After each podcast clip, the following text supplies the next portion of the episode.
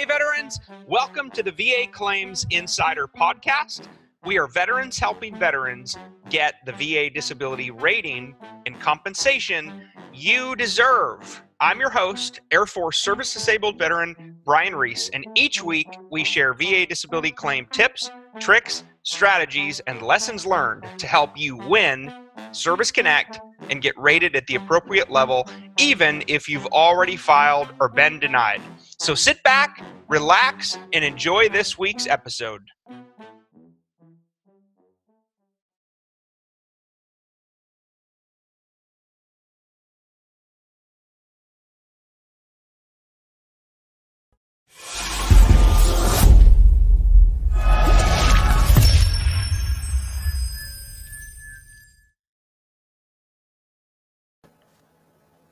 Woo!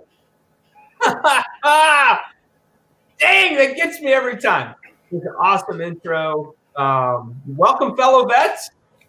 Welcome, veteran coach Rob Nichols. Good to have you here, brother. Love the love the VACI branded polo, man. We got like yin and yang here, red and blue and white. We're kind of representing the country right now as we're in a, a dead heat in the election.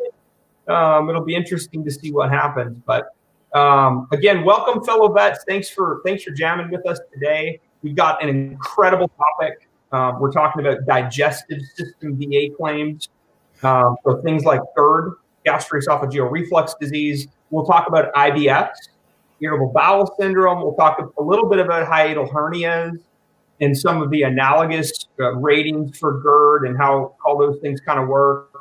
Um, but I want to take a second here and welcome again fellow Air Force disabled veteran, now veteran coach Rob Nichols. What's up, rock stars? So, um, just to give you a little bit about myself, um, I was actually in the Air Force. I joined in 01. I got out in 05 on a medical discharge. Um, I did serve in Iraq. I was a fuels technician. Did a couple other jobs while I was going through my medical board as well. Um, and then once I got out on my medical, um, I actually started fighting the VA at that point for a lot of my disabilities that I got discharged for.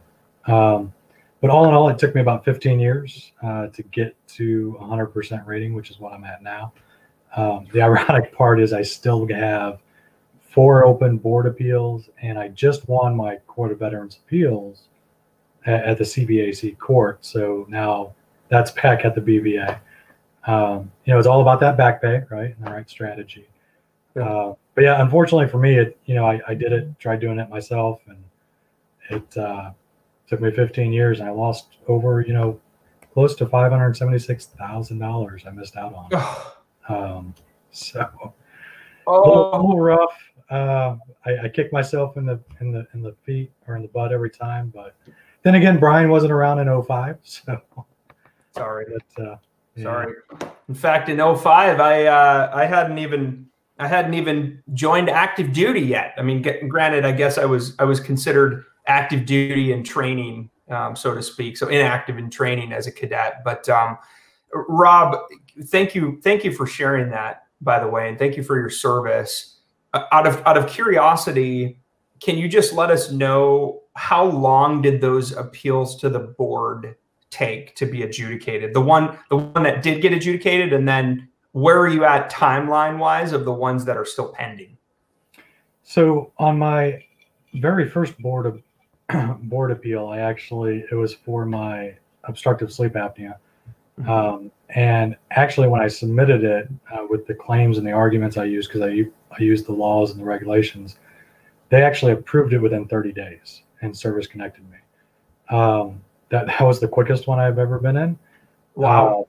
Uh, my other boards typically, because I do direct docket appeals, so I don't do the conferences, I don't do additional evidence.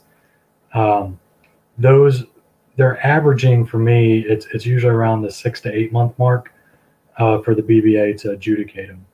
Um, and then for my CBAC court case, uh, I actually started it in uh, January of this year um, and it just closed out last month, and it just got assigned to a veteran judge this month for okay. So I'll I'll tell you though, man, that's that's progress. I mean, for real, there there's there's vets who have been waiting five, six, seven, eight years, um, who you know are waiting for a judge. And so, you know, maybe can you just share a couple tips of maybe what is your strategy if if you've tried the higher level review or supplemental or or regardless, what is your strategy for how you approach the board for a denied claim? I'm just curious. Yeah, so one of the things I've learned over my 15 years of denials and refiling is you want to make sure you've got the right evidence first, right? And yeah. so you want to make sure you've got that independent medical opinion with a nexus statement saying it is service connected or not, right? Um, and then if it's denied, then when I when I go to the board, and, and even on HLRs, I don't do the phone conference because it puts you in a queue, which is going to drag out your appeal process, right? So I just say, here's my legal argument, here's the CFRs I'm quoting, and here's why I'm service connected based off my IMO. So I always tie it back to mm-hmm. my IMO that I have and use that to argue the VA decision letter. And I do the same thing on BVA appeals, but I on BVA I do direct docket appeal. And that's the biggest thing that's going to speed up your appeal process is doing that direct docket and submitting a Word document saying, here's my argument, because that's not considered new evidence. It's considered your legal and administrative argument. So you so you can submit a Word document with quoting your IMO and the rules and regulations and then submit that. So that's always been my strategy with it. But the, the biggest thing a lot of vets miss out on is mm-hmm. they're, they're trying to do a board or an HLR appeal and they're they're relying on the VA C&P examiner, and nine times out of ten, you can't really do that because they're saying it's not service connected. So you don't really have much of a leg to stand on on an appeal. What what fantastic advice. Okay, by the way, none of this was scripted. None of this was planned. We, we just teased this out, out on the fly. Um, Rob, Rob's not an attorney, by the way. I'm not an attorney. Um, but what I think he's describing here, I mean, that's dude, that is like total value bombs dropping everywhere. And he just shared with you some real world personal experience. Whether you want to work with an attorney or not, that's up to you, right? An accredited attorney or accredited agent to represent you, that's that's up to you. That's your choice. Um, what Rob is telling you though is he's done this himself, right? He's he's done this himself and it's a combination of weaving the medical evidence into the legal argument. Okay? It's it's twofold. I'm going to say that again. He's talking about his appeals right now and then then we'll get to GERD. But what he's describing is a combination of the medical evidence, you have to have that first, in tandem with the legal arguments. Okay? And by the way, fellow vets, I believe this is why the VA and the C&P examiners often get it wrong. Okay. Now I'm, I'm going to actually actually defend them for a second. Okay. I don't want anyone to throw anything at me. I don't want anybody to get all cray cray on me. Okay. I'm going to defend for a second the C&P examiners and the VA raters. Okay. Because I'm, I'm not a hater. I'm a lover. Okay. I'm pretty squishy. I joined the Air Force. I ain't Army or Marines. I'm a lover. Okay, I'm kind of kind of fluffy like a pillow. All right. The C&P examiners are trained and certified and educated and credentialed in medicine. Okay, or, or at least they should be. Okay, in medicine. They are used to dealing with something called medical certainty. Okay, now you can you can Google that later if you want. Okay. Medical certainty is a far different standard than is required by VA disability compensation. Okay. Medical certainty is not the standard in a VA disability compensation claim. Okay. But again, that's part of the disconnect our C&P examiners are trained and certified and credentialed and educated in medical certainty. And so sometimes when they don't feel certain, right, that something is at least as likely as not, due to your service or due to another service connected disability, they will check the less likely than not box. Okay. Again, medical certainty principles do not apply. It's a medical opinion based upon the probative medical evidence of record, the positive evidence for the positive evidence against. Okay. But again, the doctors aren't lawyers and they're used to doing uh, principles of medical certainty. Flash forward to the, the VA raters. Okay. VA raters are just like you and me and just like Rob and I. Okay. Many of them are fellow service disabled veterans. They're not doctors, they're not lawyers, but they've had to go through a crash course in medical and legal jargon. Okay. And guess what? They get it wrong. There's a lot of gray area here.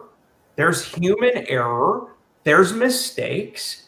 And if you're not a trained and certified doctor, it's no wonder that the VA raters rely so heavily on the compensation and pension examiner's notes.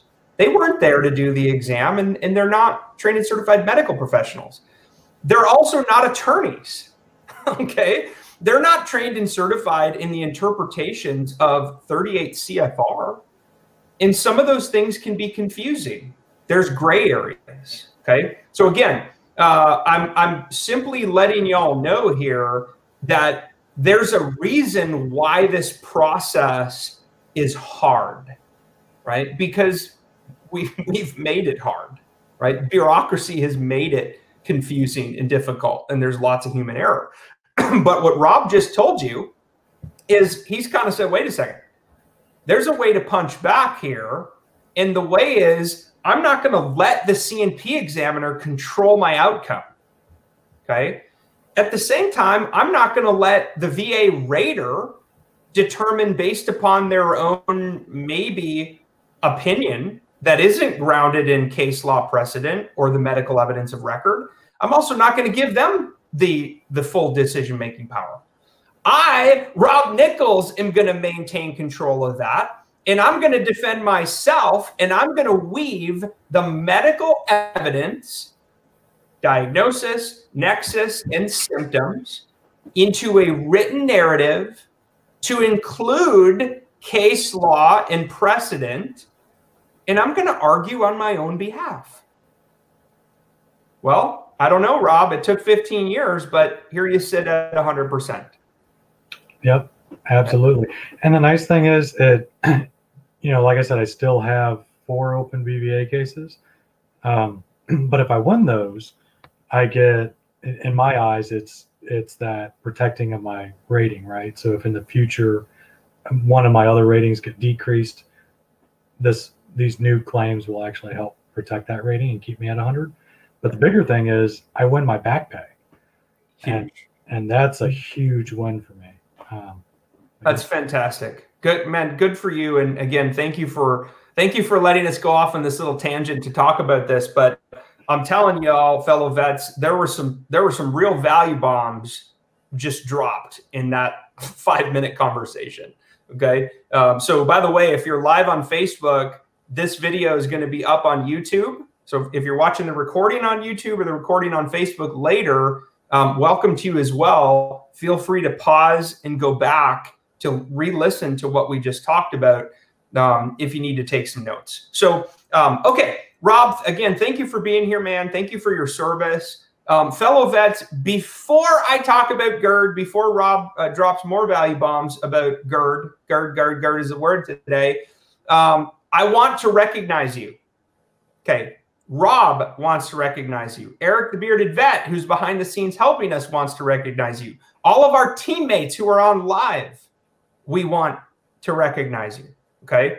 So, what I want you to do is if you're watching or hearing us right now live on Facebook or you're watching the recording on YouTube, go to the comment section and I want you to just give us a shout out.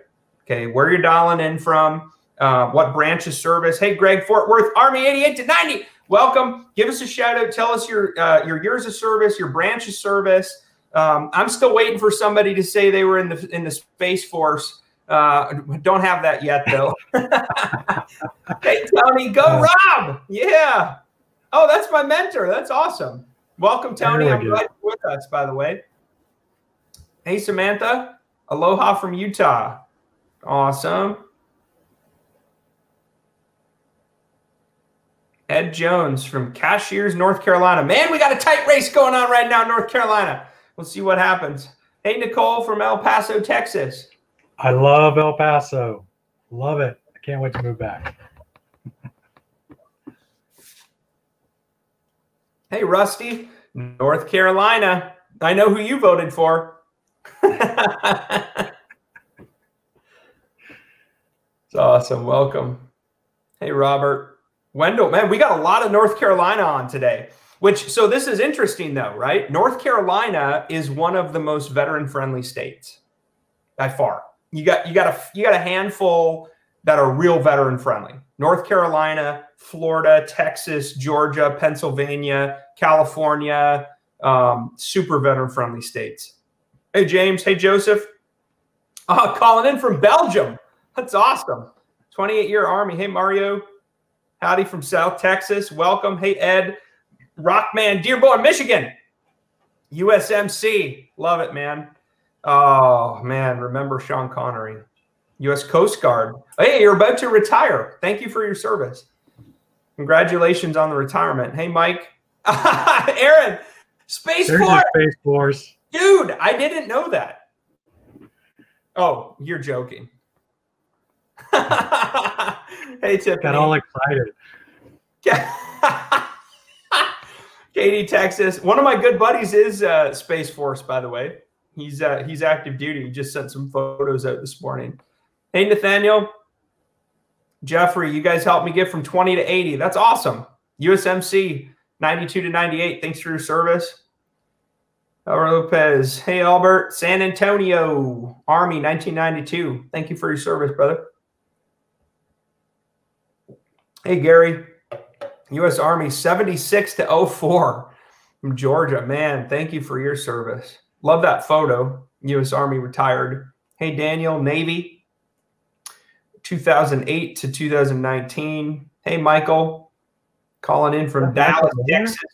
Yeah. New Braunfels. Steve, I love New Braunfels. I used to live in uh, Cibolo. I used to scoot up to New Braunfels. Hey, Steve. Hey, Brandon. Thanks for your service. This is awesome. Again, we, we always love to do this and recognize fellow vets. Uh, Michael. Hey, Roscoe. Cool. Awesome. Thank you again, fellow vets. And by the way, keep keep posting.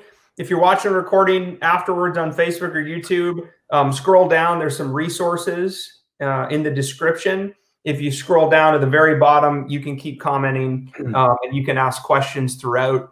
Um, thanks to our teammates who are on helping out too, and, and hopefully can answer some questions as we scoot along here today. So, all right, uh, let's jump into this though. We're talking about how to get a 60% VA disability rating for GERD. Okay, GERD stands for gastroesophageal reflux disease. It's kind of a doozy. Took me a long time to figure out how to say it. Okay? We just call it GERD. We love our acronyms in the military. We're also going to talk about IBS, which stands for irritable bowel syndrome. Okay, IBS. So we're talking about digestive system uh, issues and conditions today. Um, so I, I want to talk first, though, about three very important things. Okay. If you think you might have GERD or IBS, you need to get your butt to the doctor. Okay. Because you have to have a medical diagnosis. That's that's the first thing that I want you to take from today's video. If you've got acid reflux, GERD, heartburn, stomach indigestion, pain that's causing you issues, you may or may not pop Tums or acid reflux medications all day long. You may or may not be taking a prescription already, like omeprazole, okay, which is the, the knockoff of Prilosec. Maybe you actually get OTC omeprazole or Prilosec over the counter. You can get that stuff now at Walgreens, CVS, and just about anywhere. Okay. If you're taking those things, you probably have GERD or IBS, but you need to confirm in either service treatment records, VA medical records or any private records that you actually have a medical diagnosis. And if you don't, but you have those symptoms, get your butt to the doctor. Okay, that's the first thing. You have to have the medical diagnosis. It's not a it's not enough to just have subjective symptoms or to write a personal statement and say I think I have GERD. You need a diagnosis. That's the first part. The second part is what's legally referred to as the nexus. Okay? Nexus simply means link or connection. I like to use both because I think they make a lot of sense. Something happened and now this happened. A led to B. Okay. That link between A and B, that connection between A and B is what's called the nexus. So raise your hand. I'm going to raise my hand. If you've ever logged in to your eBenefits account or your va.gov account, eBenefits is a little bit easier. And you look on the left hand side of the screen after you've logged in and you click that button that says disabilities it's on the left hand side of the screen in a tab. Okay. And it opens up and it shows you your combined disability rating in this cute little circle at the top. And then it lists your disability conditions, the percentage, whether it's service connected or not, and uh, your effective date. Okay. How many of you does it say not service connected? Okay probably everybody on this call today. I have yet to talk to a veteran who said, Yeah, I filed for 17 conditions and all 17 came back service connected. Hasn't happened, not once. Maybe, maybe that unicorn is out there, um, but I haven't met him or her. Okay. So again, if you log into eBenefits, your own eBenefits account, you click that disabilities tab and you look, if you see conditions that say not service connected, that's what the VA is telling you is they couldn't determine there was a clear nexus on an at least as likely as not basis 50-50 that that condition was either due to your service or due to another service connected disability. But there's a way out and it's called an independent medical opinion aka a medical nexus letter. And rob's rob's talked about that a little bit already of the importance of the medical evidence. Okay, so you got to have a nexus, clear nexus. That's number two. This is, this is why I'm going to tell you three three things today, right? okay, so three three things though for real. I can't count. Again, I've been hitting the head many times. Diagnosis is number one. Nexus for service connection is number two, and three symptoms. Current symptoms. We call it severity of symptoms here at VA Claims Insider. And what that really means is you need to explain to the compensation and pension examiner, the VA rater, in plain English, how that disability condition is limiting or affecting your life in a negative way. Okay. Does it affect your work? Does it affect your life? Does it affect your relationships, your social functioning? Um, it's imperative to talk about those things because ultimately the severity of your symptoms is what determines your overall VA rating percentage for that condition. Okay. Rob, is there anything specifically though that you'd like to talk about regarding GERD and IBS here that you know might be considered a little more expert level here for some folks on this call uh, about how maybe they get GERD service connected, um, or get an increase? So the first thing is is you, you've got to have a diagnosis, right? So yeah. like for me, I've I've got a diagnosis of GERD. I'm on omeprazole. Yeah. Um, but when I initially filed my claim and got not service connected, um, it was because I didn't have an IMO, right? Um, so I was just relying on the VA doctors to say, "Yep, we agree it's secondary to meds." Here's the funny thing: the examiner even said, you need to come off your ibuprofen and your NSAIDs, but still didn't service connected, right? So, so that forced me to turn around and go get me an, an IMO, and now I refiled for it. Um, but the big thing is, is if once you're if you're looking at trying to get that higher rating at a 60%, mm-hmm. there's certain re- requirements you have to get, right? So the first thing you're going to want to do, in addition to getting a diagnosis, is you want to ask your doctor to get you to the ENT clinic, ear, nose, and throat doctor, yep. and you want them to do an endoscopy. I think is I can't even pronounce that word. I'm sorry. Basically, they put a scope down your throat. They're going to go down and look at your LES, and your LES is the lower esophageal sphincter. It's it's what opens up and closes with that keeps the acid from going back into your throat, right? Right. And what's going to get you, and what they're going to see from that scope is they're going to see is there any scarring? Is there any damage to your your throat? How bad, badly damaged is your LES? Is it fully open? Is it partially open? And that's going to actually help you justify getting that 60% rating, right? Um, in addition to that, you know, you want to be able to show and, and report to your doctors or in the IMO, you're going to want to make sure you hit on the points of do you have significant weight loss? We're not talking about five or 10 pounds, right? We're talking about did you did you get more than 10 pounds less and and is it consistent? Do you have blood in your vomit or in your feces, right? Um, yeah. Do you have anemia? Um, or other symptoms that cause an overall health disability. So an example of that would be say you have Lou Barrett's, right, in your throat, that's another serious uh, health disability. And that's what really gets you at that 60% rating. Wow. Value bombs there. And, and I think, again, Rob, what you're talking about are the symptoms. And, and there's, you know, you can either try to prove your symptoms subjectively, right? Meaning it's it's your word against theirs, or you can you can try objectively. In our opinion, anytime you can get more objective medical evidence of record, that's a great thing. Because now you have formal documentation, folks, um, that you can take in. It's uploaded in support of your claim, given to your compensation and pension examiner, shown to the VA rater. Hey, this vet just had a full endo here's here's the scarring, the damage. This dude or, or gal has had reflux for years. There's significant objective damage here. Okay. The other thing is we want you to take care of yourself. Okay. So this goes beyond your VA disability claim in that we want you to get help.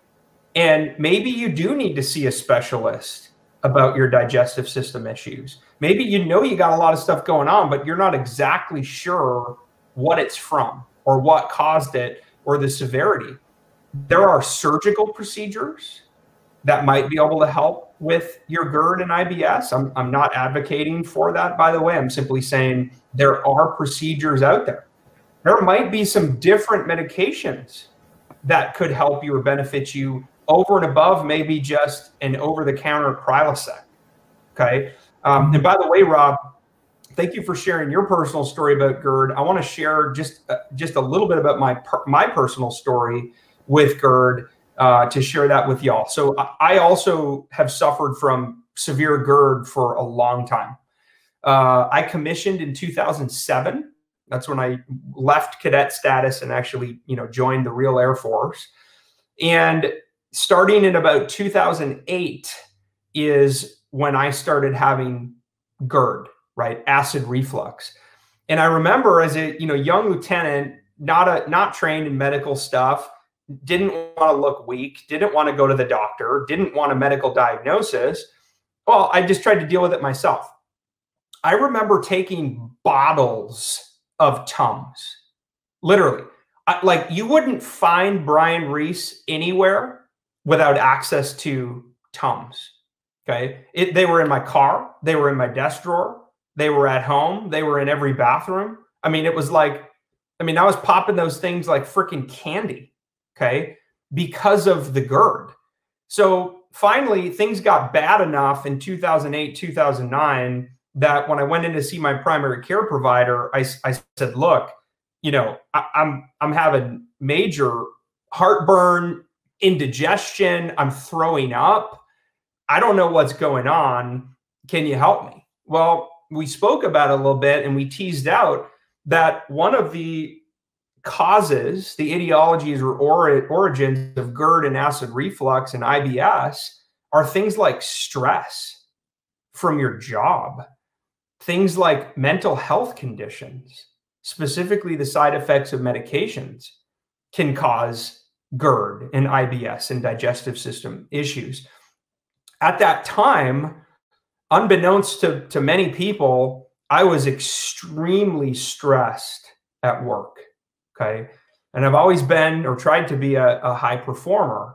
And I mean, this was during a period of time where I was getting to work sometimes between 12:30 and 2:30 in the morning. Because what I figured out is if I didn't get there during that time, my day was gone. Right? My troops needed help, people on my teams needed things, was involved in lots of different issues. So I was actually going to bed between 8 and 9 p.m. and waking up between 12:30 and, and 2:30 in the morning to, to be at work. Well, during that stressful period is when this severe GERD developed. Okay. Uh, I started off 20 milligrams of omeprazole. That's recently been increased to 40 milligrams once a day. So, I mean, again, this this unfortunately isn't a condition that goes away a lot of times it gets worse as you age. Okay. So that's another reason why we want you to go in and get help. Now, Rob touched on a couple things. In addition to the diagnosis, it's that nexus, meaning how are you going to service connect your GERD or your IBS? There's two primary ways, I think, Rob, and I'm curious to hear your thoughts. It would be direct service connection, which in the example I gave, stress from work, developed while on active duty, had a diagnosis in my service treatment records, began treatment of GERD while on active duty. That's direct service connection. Okay. My GERD was directly due to my active duty military service. Conversely, maybe these symptoms started for you on active duty, but you never went into the doctor, you never got a diagnosis, you never got it documented. Maybe you had some of these symptoms, but your service made it worse. Maybe you developed GERD or IBS as a result of other service connected disabilities in your body. Things like post traumatic stress disorder, things like major depressive disorder, generalized anxiety disorder. If you're taking SSRIs, antidepressants, or things that you're doing to try to help you with your mental health, very common to have side effects like headache, dry mouth, indigestion, acid reflux, constipation, weight loss, weight gain, right? We see a, a myriad of things. Those would be things for secondary service connection. Okay. Now, if you're trying to secondary connect GERD or IBS, in my personal opinion, if you try to do that without a medical nexus letter, aka an independent medical opinion, the chances of that getting service connected are extremely low. Okay, now I'm gonna I'm gonna lean on Rob as well. What do you think about kind of those two things, Rob? And and to be honest with you, so one of the things that you also want to consider is um, so like for me, I actually have COPD, right? So people mm-hmm. who have asthma or COPD or any other respiratory disorder actually have a high risk of GERD as well, right? Not only because of the medications, but because of the chronic irritation that it provides, you know, on our the, the less, right? That that little piece of muscle that keeps the acid from going back into your throat. So when, when you're talking about direct service connection, it, you could have been treated for acid reflux and not diagnosed in the military, right? And and and, and just this is my experience. You're going to still want an IMO and a Nexus opinion because the military, as everybody knows, and the VA's great at this too. They will treat you for your current issues. They will hmm. give you the Motrin, 800 milligrams. Motrin. You, you, that, you, you show up. You show up. Yeah. I, I, need my, I need an amputation. Here's 800 milligram Motrin. Yeah. That's what we but do, man. They will never diagnose you or actually do the endoscope. They, you know what I mean. They're just going to treat your symptoms. And so a lot of times vets will have entries in their military medical records of being treated for acid reflux. So now you need someone to connect those dots, right? And say your treatment was due to not being diagnosed. And but but here's the diagnosis. And that's what our med teams can do is they they can get that that nexus of opinion to connect it. So even on a direct service, if you if you don't have a clear diagnosis in your records, mm-hmm. I'm going to say you need a, a, nexus opinion to to increase your chances of winning. Now on a secondary, I would agree. I would agree. Can, I ask a couple more questions about that? Because I think it's important for anybody who's listening. When you say a diagnosis in somebody's service treatment records, right? Can you explain a little bit more, Rob, about what is the service treatment record and where would it show a diagnosis? Can you talk about that a little bit?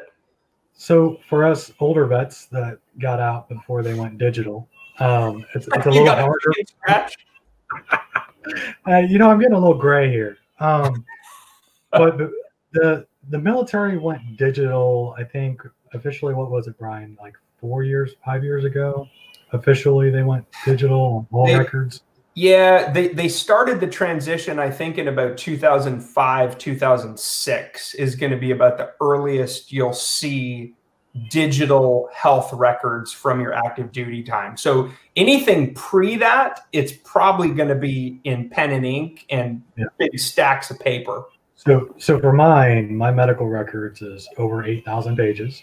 Um, so I have multiple volumes in my claim file for the VA. So they, they really hate me when I do appeals and claims. I'm gonna say they love you, man. but so so for older vets who it's pen and paper, it's not digital. Um, so like Brian said, in 05, they started the process, but not every branch and every service was fully right. digitized. So for those vets, it, it's going to suck, but you've got to go page by page and flip through your medical records. And you're, you're going to want to look, usually on the sheet, it's going to have a top or a portion or a section on the top saying what your condition is. Mm-hmm. Um, if they don't fill that out, and nine times out of 10, they don't, usually they're chicken scratching on mine, they just said, you know, heartburn, omeprazole, you know, over the counter prescribed, mm-hmm. go on your way. But they never actually diagnosed me with anything. Um, so on those, you would set those sheets of paper aside, right? And we would use that as evidence for the med teams to help service connect it. But for the older vets, that's that's where you would see the diagnosis. They would actually they, they would actually say what your condition is, and usually there's a diagnosis code. Now, Again, on the pen and paper ones, there won't be that code because they're handwriting it in. They're usually just saying what it is. Now, for the newer vets that have digitized records, it's great because usually in the first, usually it's in the first 12 pages, there's a, a one or two pages that has a list of all of your problems. So everything, anything you were ever seen for, they're going to list. Now, a lot of people confuse that with a diagnosis. Just because they treated you for GERD and it's listed on that page doesn't mean they diagnosed you with it. So you're going to want to go to that part of your medical records, and on the top, it's going to say diagnosed with, and then give an ICD code if they diagnosed you. If they didn't diagnose you, it's just going to say treatment for, and then the condition. So a lot of vets get confused on the two on that because they'll get their medical records and they look at that first couple of pages and they'll see yeah. treated for and 50, 50 issues and they think they can file claims for all 50. You need to have that diagnosis for GERD. But that's where you would find that on your, your digitized medical records. Awesome. Thank you. Thank you for sharing that. And, and vets, by the way, that's that's one of the top tips that we share here at VA Claims Insider is is you have to go deep in your mel in your medical records your your service records, any VA medical records, and or any private treatment records if you've used outside providers. You've got to know what's in those things. Um, it's it's almost like you know you're not you're not going to show up on game day having not studied and prepped for the other team, right? You're you're not going to let your your teammates take the field as the head coach unless you've got a strategy employed for that game right? Knowing like, hey, this is what we talked about. This is the video we studied. We went back. We looked at history. We examined what they're going to do on the line. This is what this is our strategy for how we're going to win the game. it's the same concept that when you approach the VA, right? You have to prepare to fight and win. Okay. The plan is nothing, planning is everything. That's not my quote, by the way. The plan is nothing, planning is everything. What that means is preparation. What is the success formula to life? Well, I don't know exactly what it is, but I know one thing that helps preparation, hard work, and learning from failure. Okay, that's Colin Powell. Again, that, that's not me. Right? I ain't smart enough to come up with that stuff. I know what I do, but I'm not smart enough to, to come up with quotes. Okay. That's the success formula. Preparation, hard work, learning from failure. Well, guess what? We got a living, breathing example of that person on this call right now, Rob. Yep. Preparation, hard work, learning from failure. The guy fought the VA for 15 years and still isn't finished. Okay? It's the never quit attitude. And you know what's funny, Brian, is I get jealous sometimes with like my family and friends that I've brought to BACI because they'll get they'll get their diagnosis, they get their IMO, and within 30 to 120 days they win their claim. And I'm like, dude, I'm still fighting this stupid claim that I jacked up. Yeah. And you're a coach. I'm a coach. Dude, but again, we've got people. yeah, learn from my mistakes. Learn from my mistakes too. Learn from each other's mistakes. Goodness. Uh, Rob, what Rob is is telling you here, though, and I think it's spot on, is don't fight alone. Right? I mean, yeah, you you can fight alone if you want to, but dang, it's it's lonely to be alone, and it's hard. And some some days you ain't gonna want to get up. Right? You just you just got punched in the face, and you're bloodied up, and you're laying down on the on the mat. Sometimes you're gonna need your coach to come over there and and pick you up off the ground. Okay. Sometimes you're gonna need a hug. Sometimes you're gonna need your ass kicked. We're gonna give you both. Okay. Sometimes you you need a kick in the butt to get going. Sometimes you just need a hug. We're going to give you that too. Okay. But it's important that you really start thinking about how are you going to fight? Okay.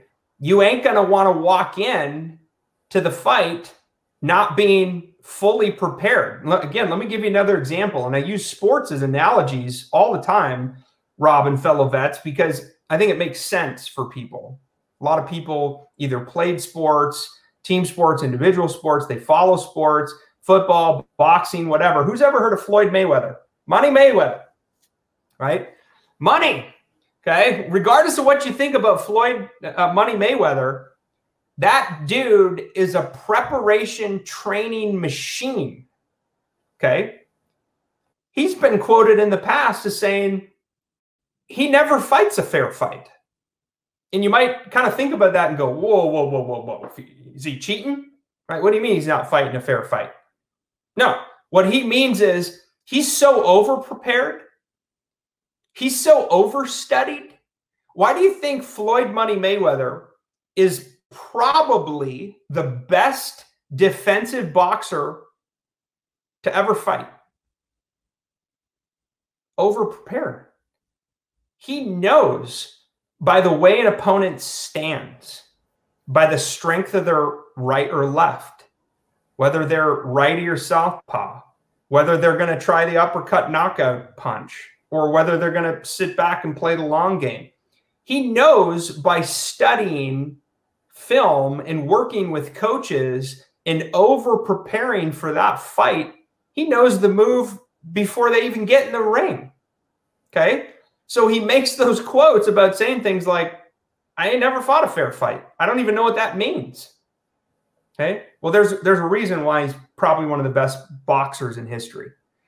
And the same could be said about dynasties across sports, legends, uh, folks like Michael Jordan, King James. I ain't gonna I ain't gonna be on here debating the goat here, right? But Tom Brady. There's a reason why some of those men and women are at the absolute top of their game, it's preparation. Okay. Now, do you have to be a professional athlete to win your VA disability claim? No. Okay. I ain't a professional athlete. Do you need to be up at two in the morning studying CFR 38 to win your VA claim? No, you don't. Okay. But I use some of these analogies because I don't even want you to fight a fair fight with the VA. I want you to have the advantage, meaning you're fully prepared. You've got the medical evidence of record. You understand your conditions and your symptoms, and you're as calm as you can be given the circumstances. Okay, now I don't know about you, Rob. I've been to about eight or 10 different compensation and pension exams over the past eight years. I've never had a single one that made me feel comfortable. Not one. Never walked in to a single C&P exam and said, "Oh yeah, this makes me feel good." Why? Because number 1, I'm a veteran and I don't trust people, okay? Number 2, this person who I've never met is the gatekeeper of federal benefits that I deserve by law. And you walk into these exams, and unfortunately, unfreaking fortunately, many of these examiners take this approach of here comes another lion vet. Okay. Shameful. Shameful. Most veterans don't even know how to talk about their symptoms, right? Most veterans don't even want to tell their loved ones about their conditions or their symptoms. Do you think they're going to come in and tell you, a stranger off the street, who's the gatekeeper between them and their benefits? No. Okay. Rob, what are your thoughts? C&P exams. So C&P exams. So I, I've been to more than 20. I, I stopped counting oh after gosh. 20. but for there was actually, and this was early on, um, I went to a CNP C&P exam and I walked out smiling. I was like, I nailed it. I got this. I hit my symptoms. I talked about service connection. And then I get the denial letter. And I'm like, wait a minute, this guy made me think. And he in, in the conversation agreed with me. He said yes to everything. Yes, it's all service connected. And I walk out and I got a denial letter. And, th- and that was kind of my eye opener, Brian, on you can't, if you're walking out thinking it went good, something probably isn't good. Um, so that's where I've learned, you know, after your exams, you know, keep track of what, what actually happened. But yeah, you've got to go in and you got to fight for yourself because no one's going to look after you except for you, unless you join elite. And then now you've got a coach who's going to help look out for you too. Yeah yeah, you've got somebody that you can fight with. And and what Rob just described too is it's lonely. It's hard, it's confusing, it's frustrating. And you know, when when those are benefits that you deserve by law for your honorable service, sometimes I think it's it's shameful that you have to fight for them. Um, it's shameful that you have to win them, right? Because they're yours. And you know, I've had I've had some vets in the past, Rob. They get they get kind of butthurt, you know, well, you don't win a claim, you know, you either have the condition or you don't, right? You either have the service connection or you don't. You either have the symptoms or you don't. Okay. In a, in a perfect world, great point. Right. Well, we ain't in a perfect world. Last time I checked. And there's a lot of human error here. There's a lot of hard feelings for and against. There's some people who love the disability system to help veterans. There's some people who hate it. And so Brian, I, just to tag in real quick. So yeah. the big thing with that is, it, so in a perfect world, if that was the case, the VA wouldn't have to have an appeal process. They wouldn't have to have a, an appeal process. You wouldn't yeah. have to go to a court. You know, I I went in. I've got diagnoses. I've got treatment and I still was denied all the way. It, it, took a federal court to tell the VA and the BVA, you guys didn't follow the law, re-adjudicate his claim. So I, you know, in a perfect world, you're right, Brian. It, it works great, but at the end of the day, you do have to win your claim yeah. because VA they're human and they they mess up, and a lot of times yeah. they don't know what they're talking about. Yeah.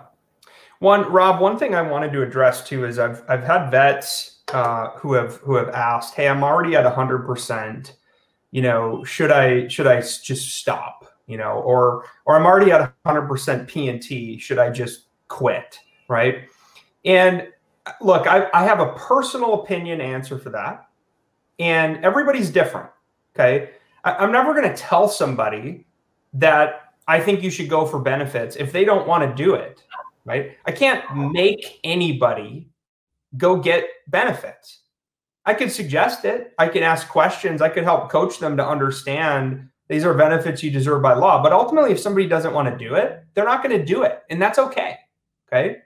The same goes for the 100% ratings or the folks who go, well, now I'm 100% P&T, so I should quit, right? Or I'm already 100%, I don't want to do anything because the VA might lower my rating. Okay. Well, they might do that anyway. So would you rather be proactive or reactive? Would you rather go on offense and punch somebody in the nose, or do you want to lay back and wait for you to get punched in the nose? Right. Well, I I personally think the best defense is a great offense, but that's that's just me. Um, what I would suggest though for a lot of veterans is there's closure. Okay. There can be a sense of justice and affirmation that you're not a liar, that you're actually a good human being telling the truth. And so if you've had claims denied in the past and you know you're you're kind of like well crap now i just quit or they call me a liar or i'm already 100% so i'm not going to worry about the one they did deny look if if you believe you deserve to have that condition service connected by law i personally think you should continue fighting for justice because that's what's right. Okay. Again, that's my personal opinion. I don't know what you think about that, Rob. So, and this is where I guess my personal opinion is almost the same as Brian's. There's a little different reasoning for it for me. Sure. Um, a lot of people don't realize that there's actually VA protections, right? So if if I'm rated at 100%, right, and the VA wants to reevaluate my PTSD, and they wanted to decrease it down to 30. So that may affect me being at 100% now, right? Because now I'm losing a high value claim or a high value rating, and now it's going to turn into a low value rating, which is going to affect my overall rating with the VA. So if I go after, so like right now, I'm 100% already, but I'm still going for, you know, my acid reflux I'm still going for, you know, my PTSD increase. I'm still going for my radiculopathy claim. Mm-hmm. Um, that's still not service connected, and, and a handful of other things. For me, the reason I'm doing that is because it, it's I call it you're protecting your rating, right? Mm-hmm. Because one, it, it's a, not only a sense of justice that hey, the VA is finally recognizing that I have this disability that I said I had, but it's also a protection for me as well because Hmm. If the VA tries to ever, or say one of my conditions get better, which if it gets better, the VA is going to reduce my rating, right? So say I stop having headaches all the time, they may bump me down to 10%. I don't want to have to worry about losing my 100% rating, right?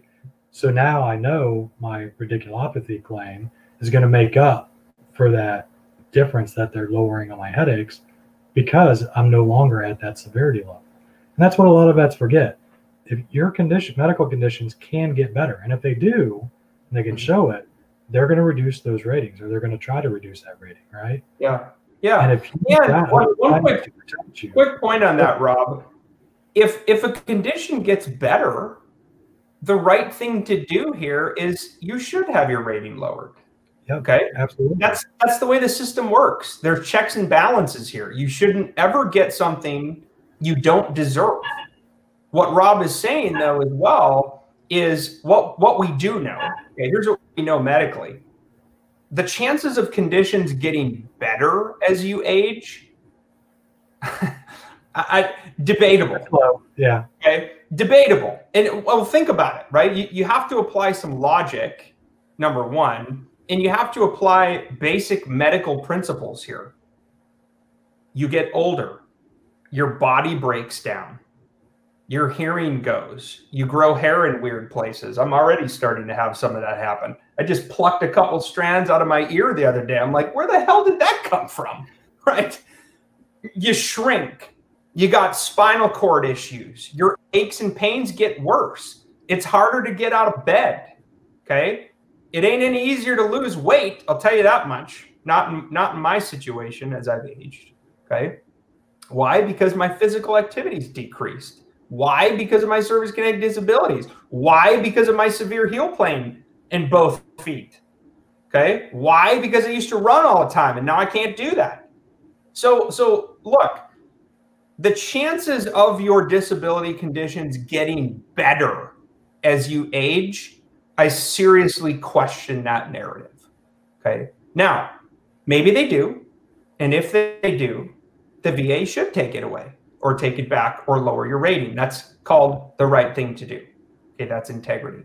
What Rob just outlined, though, is another reason to keep pursuing your conditions because yeah maybe your gerd does get better or you you do have the health surgery to fix you and you're all good to go okay but you still want to maintain the benefit level that you deserve by law well other conditions may get worse over time okay which speaking of that's the reason why i think all U.S. military members and even veterans should file for their VA disability benefits because you may come back with a 0% service connected rating today.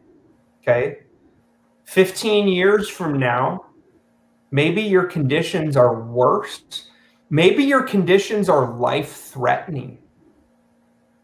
That 0% you're now hospitalized for a cardiac condition that requires a heart transplant. I want you to have the medical benefits and I want you to have the disability benefits you deserve for you and your family. It is infinitely harder to prove service connection as more time goes by. Yeah. Okay. Once you're service connected, that's the hardest part filing for an increase, that's the easier part. Yeah, 100%. Great, great examples, Rob. I appreciate you sharing that, man. Um, okay, so look, I, we've we've talked a lot about GERD. I do want to talk about IBS real real fast in this this concept of pyramiding. The VA is not supposed to allow you to have separate GERD and IBS ratings at the same time unless you could clearly differentiate the symptoms attributable to each. And I think medically that's difficult to do. So if you already have a rating for GERD and your symptoms are worse, just go for an increase in the GERD that's already service connected versus trying to also add in IBS. Okay, that, that would be my recommendation there. Um, how do you do that? You can log into your own va.gov account you could open, start a new compensation claim today, start going through your file. You can literally say increase on your GERD. Why do you think it's worse? Right? This. Yeah, you could still get documentation from a private provider um, or the med team, right? Which we we provide reduced rate access to medical providers if you're a member of our programs. Um, documentation of symptoms and how they're worse. You can also write a personal statement VA Form 21 4138 to talk about your current symptoms. How are they worse? What are your symptoms? How are they negatively impacting you? Right? Hey, I'm having trouble sleeping because of my severe GERD. I've had to increase my medications twice. Right? I've I've got blood in my vomit or my stool. I've got pain, shooting pain up and down my arms and legs. I mean, again, these are all very real symptoms that I just described, and, and you may or may not have them. I don't know. But if you do, you need to document them. Okay. And then go for that increase. Okay. Before we before we hit the questions, Rob, for any fellow vets who are still on, um, happy to take a few questions. Again, if you're watching the recording on either Facebook or YouTube, welcome to you as well. Um, Rob, is there anything else, uh, any other maybe value bombs or, or little nuggets that you want to leave anybody with today? Um, just to kind of tack on to the personal statements, um, Sure. personally, I prefer doing sworn declarations. And the nice thing is about being an elite member, we actually have templates that will walk you through how to do it. Mhm. Um, but those actually carry a lot more weight than a personal statement, you know, because personal statements say to my best of my knowledge and belief. Mhm. Hey, you know, if I tell Brian, hey, to the best of my knowledge and belief, I, I think you owe me five bucks, he might be like, eh, no. But in a sworn declaration, it's I'm saying, look, this is what it is under a penalty of perjury, which holds more weight. And the nice thing is we've got the templates that you can use to fill that out, and that does carry a lot more weight than a personal statement. Um, That's a that's a that's a very interesting. I'm really glad you brought this up, Rob, because we haven't talked about that in a while. And what he's really described is legal language that you're authorized to write on your own behalf, or a buddy, a witness, a, te- a spouse, a pastor, a coworker, a boss, a fellow disabled vet, somebody you served with. They can write what's called a sworn declaration. You can Google that term. It's a it's a legal term. But he just he nailed it. The difference between the statement in support of a claim or just a, a general personal statement and a sworn statement, like a sworn declaration, is the legal teeth. The power behind what you're saying. Okay. Now again, let me caution you to the best of your knowledge and belief is a different legal standard than under penalty of perjury. When you declare under penalty of perjury, you're basically saying, look, everything I put in here is so damn true that if it's false, you can send me to jail. Okay. So the point being, if you don't know for sure, you should use to the best of your knowledge and belief. Okay. That that would be my litmus test. And so let me let me share what I mean by that let's say Rob and I served together in the Air Force. Okay, we, we did serve together in the Air Force, just not together in the Air Force. Right? We weren't in the same unit. We never crossed paths on active duty. But let's say we did. Let's say we were deployed together, and Rob is seeking service connection for PTSD, and he describes some IDF rocket incidents that occurred on his base. Okay. Well, let's say I knew about those incidents. I lived on the same post. I knew we got rocketed all the time. But for whatever reason, let's say I wasn't there in that exact location during that time. I wasn't a firsthand witness. I was off, you know, maybe I choppered out somewhere else. And Rob asks me to write a buddy letter to confirm or validate those rocket attacks and the stressor event and the, the combat incident that occurred. Okay. I would never, in that example, write a sworn declaration, okay? Because I wasn't there. I don't know for sure. I heard about it, I saw the reports, but I wasn't a firsthand witness. So, in that case, I would write a statement in support of a claim, and I would suggest and say, to the best of my knowledge and belief, I was on post with, we were there, we got rocketed all the time, every other day you know, this particular incident I didn't witness, but I know Rob was there. He went through it. I know that this happened to him later because I spoke with his boss. Here's how it affected him. Here's how he's it's limiting his life today. Okay. But again, I'm not going to declare under penalty of perjury in that situation because I can't say with that level of legal teeth with 100% certainty that that occurred under penalty of perjury. So I hope, I hope that example kind of makes sense um, to help you kind of tease out when uh, you might consider the sworn declaration versus uh, when you're just going to do a statement in support of a claim. But I fully agree. More legal teeth. Uh, anything you can do to to up the ante and improve your disability conditions, um, it's going to help you. Right, beneficial. Awesome. Thank you for for dropping that nugget. Let's take a few questions before we break today. Here we go. Chris, thank you.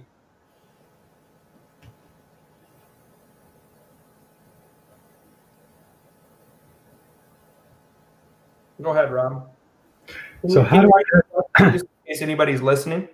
Sure. So Chris asks, how do I get a diagnosis for GERD? And what do I say or ask my doctor for them to write it down for evidence?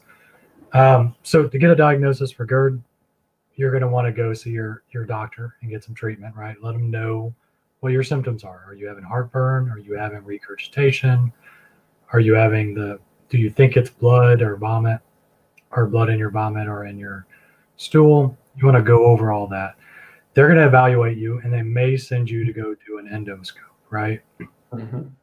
To validate uh, whether or not you have GERD, or they might just start you off on some GERD medication or heartburn medication like a meprazole, and then send you to an endo later. Um, but you're going to want to go see your primary care, whoever your doctor is, and you want to let them know your symptoms so that they can start treating you. Um, once they start treating you, most doctors are going to diagnose you for it, um, especially if it's in the private world. If it's a VA, you can see it on your VA problem list. If it if it's not listed there, send a message to your private provider and say, "Hey, you're treating me for GERD. Can you add it to my problem list?" Which will which that'll make it a diagnosis.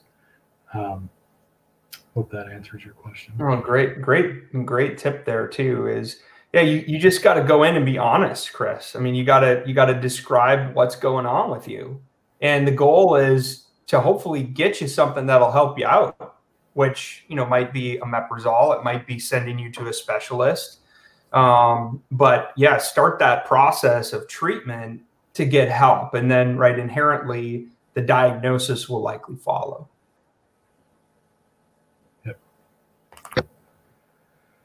Mark, exposed to burn pits in Iraq from 07 and 09, does that affect GERD? Absolutely, it could affect GERD. Um, but now this is where you need to actually, again, go back to your provider and make sure you've got that diagnosis mm-hmm. right. And then this is where more so the presumptives kind of come in a little bit regarding burn pits. Now they're still working that out as far as burn pits and whether or not they're going to connect that to something like GERD on on, on the clarifying presumptive list that, that's published. But the VA is recognizing that. So, like for me, I worked the burn pits when I was in Iraq. Uh, that's what caused my COPD, and my GERD is actually tied to my asthma and my COPD meds plus my NSAID medication. So, so yes, the burn pits can affect that, especially if you have respiratory issues. So big thing is make sure you get diagnosed and you have it in your medical records. And then that's where our med teams actually would write your nexus letters to connect those dots and give that nexus opinion that you would use to turn around and for your claim. Great question. Great response. Yeah, I mean, it, some of that I think is almost like Gulf War slash burn pit exposure. I'm telling you, burn pits are the Agent Orange of our generation. And thank God we've advocated, our VSO orgs have advocated on the Hill, and legislators are pushing bills through to recognize burn pits and the conditions that can come from those things. Uh, but we got to keep fighting, right? We, we ain't there yet. And we got to keep fighting and calling our elected officials um, to get burn pits on the presumptive list and the conditions related to those.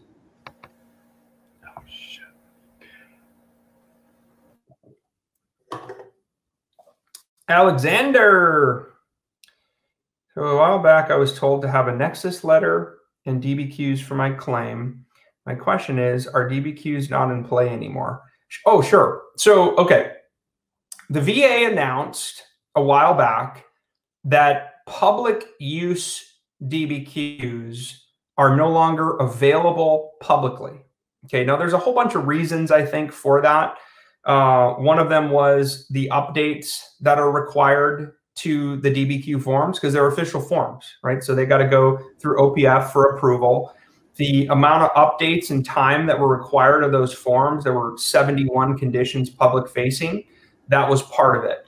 The other part of it was I think the VA didn't like the fact that there were private providers or companies or organizations that were providing DBQs to veterans for a fee, right? Well, look, I got news for you.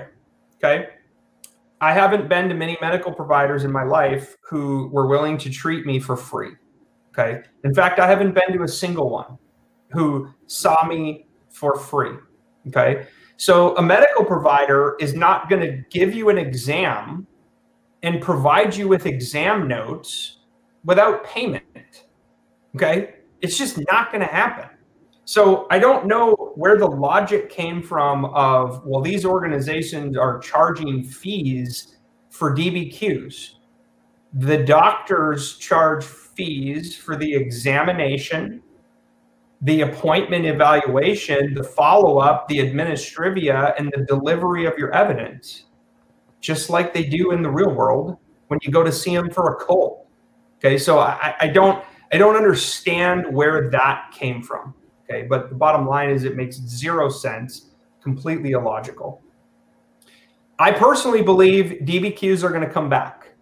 Public facing DBQs, I believe, uh, sometime probably in the next six months to 24 months, we're going to see public facing DBQs back. Part of the reason is local elected officials have reproposed them to be added to federal law. Okay. So if DBQs get added to federal law and they go to the VA secretary and they say, go do, it's now in a bill. Well, guess what's going to happen?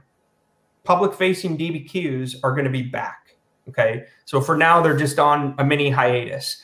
To answer your, your question, though, if you have a public facing DBQ, or if you got a public facing DBQ completed from a private provider, you can absolutely still use that as evidence of record. It still is medical evidence, regardless of what form it's on. You could have a doctor give you a diagnosis on a napkin, and you could scan the napkin and upload it and say, Dr. John, whatever, diagnosed me with this on this date at this time. Here's the diagnosis. Here's the ICD. Here's his signature. His printer was broken. He wrote it on a freaking napkin. Okay. Medical evidence is medical evidence, regardless of the form. Okay. So DBQs are not gone. I believe DBQs are coming back. Final point on DBQs compensation and pension examiners complete an electronic version of that exact same DBQ during your C&P exam. So not only are DBQs not gone, they're still in play. They're used every single day at medical facilities around the world. They're simply being completed by, by uh, uh, private contracted compensation and pension examiners.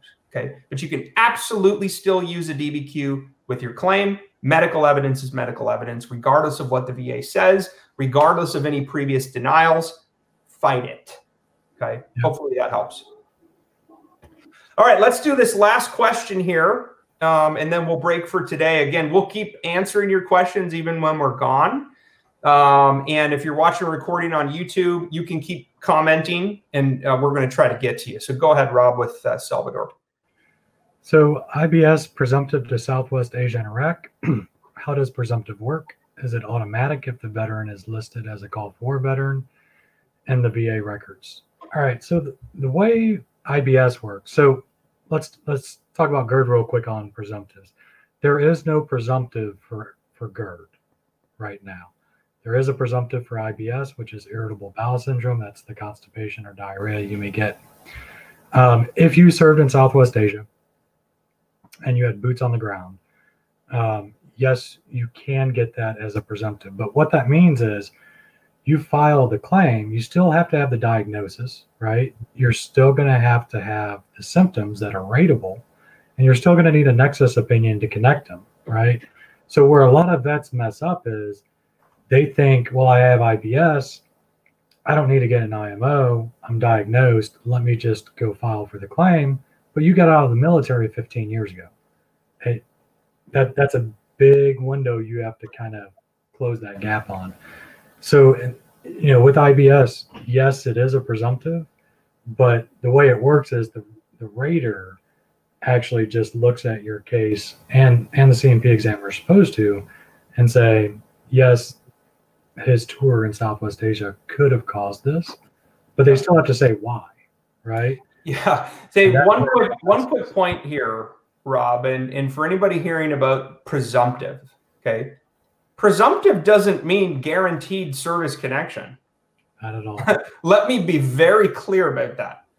Just because a disability condition is listed in the law as a presumptive condition, meaning you have that condition and you served in the Southwest Asia Theater of Operation during this period, it's on your DD 214. You can clearly show that. You were in uh, Vietnam. You were part of Blue Water. You you got these Agent Orange exposure due to this. You can show it in your DD 214. Look, I got the medal, combat action badge. Here I was. It ain't guaranteed just because it's on the presumptive list. And you still have requirements for presumptives that you still have to meet for the for the VA to give you the presumptive. All, all they're saying for presumptive is yes, this may have caused it, but then you still have to show were you getting treatment, you know, before or after that situation happened. You know, so there's still certain requirements in addition to presumptive that you need. So, like Brian said, just because it's on the presumptive list is not a guarantee you're going to get it. And that's why our IMOs are so important to get because that's going to strengthen your argument to win your claim. 100%. Yeah, 100%. All right. Again, fellow vets, I appreciate it. We went went a little over today. I'm happy we did, though. Um, thank you, Rob, again for your time. So many value bombs dropped today. I mean, goodness, I, I'm going to go back and watch this recording myself. Um, I always learn something new when when we do these things. I learned some new things about Rob. Um, you know, up leveled my game, my strategy, everything we do here at VA Claims Insider. We are constantly pushing and reaching and driving to learn more, to do more, to be more. Why? Because we exist to serve you, right? And we want to be the best. We want to absolutely be the Floyd Mayweathers of VA claims, right? We want to be undefeated. Okay. Now we're not, but we're striving to reach. Okay. We're striving to reach and to be there for you no matter what. No matter how many times you get kicked in the teeth, punched in the face, right? Struck down from behind, right? What, however it happens, like Rob just shared it. He shared sometimes, right? You can get freaking run right over from behind. You go into a C&P exam and you think it went well, and the examiner understands and sympathizes with you. No, you got played, right? You got played and you're about to get run over by the bus. Okay.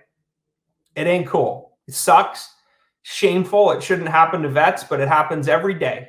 Facilities across the world. Um, bottom line is don't ever quit. Whether it takes you 15 years, like Rob shared today, 30 years, I, I'm sorry that that's happened to you. Okay. The ball's back in your court. What are you going to do about it? Are you going to roll over and quit? Are you going to get up and fight back? Okay, and that's that's what you got to do. All right, fellow vets, again, appreciate everything. Um, thank you so much for everything. Rob, thanks again, brother. I love you, man. Thank you for being here. Absolutely. Thanks, yep. everyone. All right, we'll talk soon.